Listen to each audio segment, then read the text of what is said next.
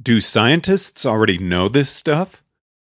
Polk alleges, being able to create relevant hypotheses is an important skill and one a scientist spends a great deal of his or her time developing. It may not be part of the traditional description of science, but that doesn't mean it's not included in the actual social institution of science that produces actual real science here in the real world. It's your description and not science that is faulty. I know I've been calling my younger self stupid, but that is a figure of speech. Unskillfully wielding high intelligence would be more precise. Eliezer, age 18, was not in the habit of making obvious mistakes. It's just that his obvious wasn't my obvious.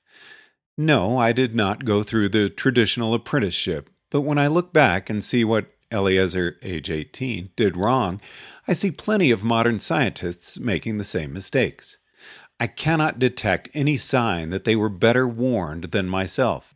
Sir Roger Penrose, a world-class physicist, still thinks that consciousness is caused by quantum gravity. I expect that no one ever warned him against mysterious answers to mysterious questions, only told him his hypotheses needed to be falsifiable and have empirical consequences, just like Eliezer, age 18. Consciousness is caused by quantum gravity, has testable implications. It implies that you should be able to look at neurons and discover a coherent quantum superposition whose collapse contributes to information processing, and that you won't ever be able to reproduce a neuron's input-output behavior using a computable, microanatomical simulation.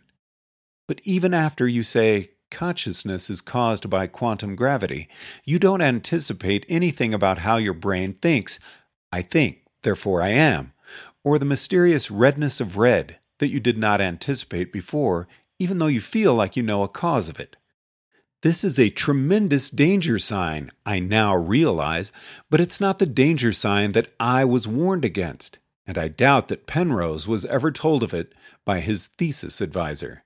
For that matter, I doubt that Niels Bohr was ever warned against it when it came time to formulate the Copenhagen interpretation. As far as I can tell, the reason Eliezer, age 18, and Sir Roger Penrose and Niels Bohr were not warned is that no standard warning exists. I did not generalize the concept of mysterious answers to mysterious questions in that many words until I was writing a Bayesian analysis of what distinguishes technical, non-technical, and semi-technical scientific explanations. Now, the final output of that analysis can be phrased non-technically in terms of four danger signs. First, the explanation acts as a curiosity stopper rather than an anticipation controller. Second, the hypothesis has no moving parts. The secret sauce is not a specific complex mechanism, but a blankly solid substance or force. Third, those who proffer the explanation cherish their ignorance. They speak proudly of how the phenomenon defeats ordinary science or is unlike merely mundane phenomena.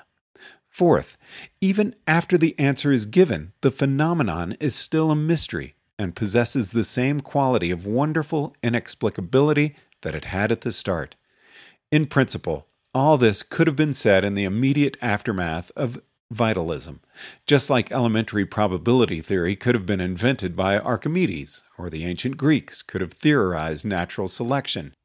But in fact, no one ever warned me against any of these four dangers in those terms, the closest being the warning that hypotheses should have testable consequences. And I didn't conceptualize the warning signs explicitly until I was trying to think of the whole affair in terms of probability distributions. Some degree of overkill was required. I simply have no reason to believe that these warnings are passed down in scientific apprenticeships, certainly not to a majority of scientists. Among other things, it is advice for handling situations of confusion and despair, scientific chaos. When would the average scientist or average mentor have an opportunity to use that kind of technique? We just got through discussing the single world fiasco in physics. Clearly, no one told them about the formal definition of Occam's razor in whispered apprenticeship or otherwise. There is a known effect where great scientists have multiple great students. This may well be due to the mentors passing on skills that they can't describe, but I don't think that counts as part of standard science. And if the great mentors haven't been able to put their guidance into words and publish it generally, that's not a good sign for how well these things are understood. Reasoning in the absence of definite evidence without going instantaneously completely wrong is really hard. When you're learning in school, you can miss one point and then be taught 50 other points that happen to be correct. When you're reasoning out new knowledge in the absence of crushingly overwhelming guidance, you can miss one point and wake up in Outer Mongolia 50 steps later.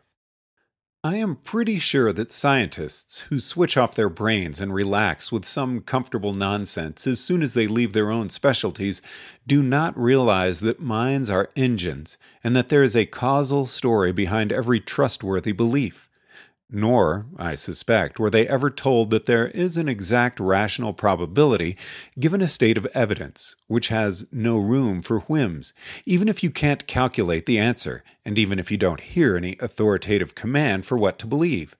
I doubt that scientists who are asked to pontificate on the future by the media, who sketch amazingly detailed pictures of life in 2050, were ever taught about the conjunction fallacy, or how the representativeness heuristic can make more detailed stories seem more plausible, even as each extra detail drags down the probability. The notion of every added detail needing its own support, of not being able to make up big detailed stories that sound just like the detailed stories you were taught in science or history class, is absolutely vital to precise thinking in the absence of definite evidence. But how would a notion like that get into the standard scientific apprenticeship? The cognitive bias was uncovered only a few decades ago and not popularized until very recently. Then there's effective death spirals around notions like emergence or complexity, which are sufficiently vaguely defined that you can say lots of nice things about them. There's whole academic subfields built around the kind of mistakes that Eliezer, age 18, used to make, though I never fell for the emergence thing. I sometimes say that the goal of science is to amass such an enormous mountain of evidence that not even scientists can ignore it, and that this is the distinguishing feature of a scientist. A non-scientist will ignore it anyway. If there can exist some amount of evidence so crushing that you finally despair, stop making excuses and just give up. Drop the old theory and never mention it again. Then this is all it takes to let the ratchet of science turn forward over time and raise up a technological civilization. Contrast to religion. Books by Carl Sagan and Martin Gardner and the other veins of traditional rationality are meant to accomplish this difference, to transform someone from a non-scientist into a potential scientist and guard them from experimentally disproven madness. What further training does a professional scientist get? Some frequentist stats classes on how to calculate statistical significance. Training in standard techniques that will let them churn out papers within a solidly established paradigm. If science demanded more than this from the average scientist, I don't think it would be possible for science to get done. We have problems enough from people who sneak in without the drop-dead basic qualifications. Nick Tarleton summarized the resulting problem very well, better than I did, in fact. If you come up with a bizarre-seeming hypothesis not yet ruled out by the evidence and try to test it experimentally, science doesn't call you a bad person. Science doesn't trust its elders to decide which hypotheses aren't worth testing. But this is a carefully lax social standard, and if you try to translate it into a standard of individual epistemic rationality, it lets you believe far too much.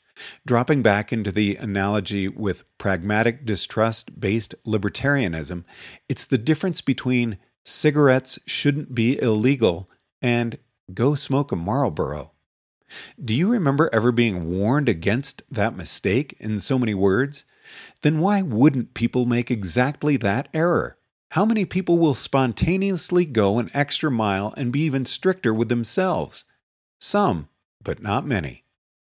Many scientists will believe all manner of ridiculous things outside the laboratory, so long as they can convince themselves it hasn't been definitely disproven, or so long as they manage not to ask. Is there some standard lecture that grad students get, of which people see this folly and ask, were they absent from class that day? No, as far as I can tell. Maybe if you're super lucky and get a famous mentor, they'll tell you rare personal secrets like, ask yourself which are the important problems in your field and then work on one of those instead of falling into something easy and trivial. Or, be more careful than the journal editors demand. Look for new ways to guard your expectations from influencing the experiment, even if it's not standard. But I really don't think there's a huge secret standard scientific tradition of precision-grade rational reasoning on sparse evidence.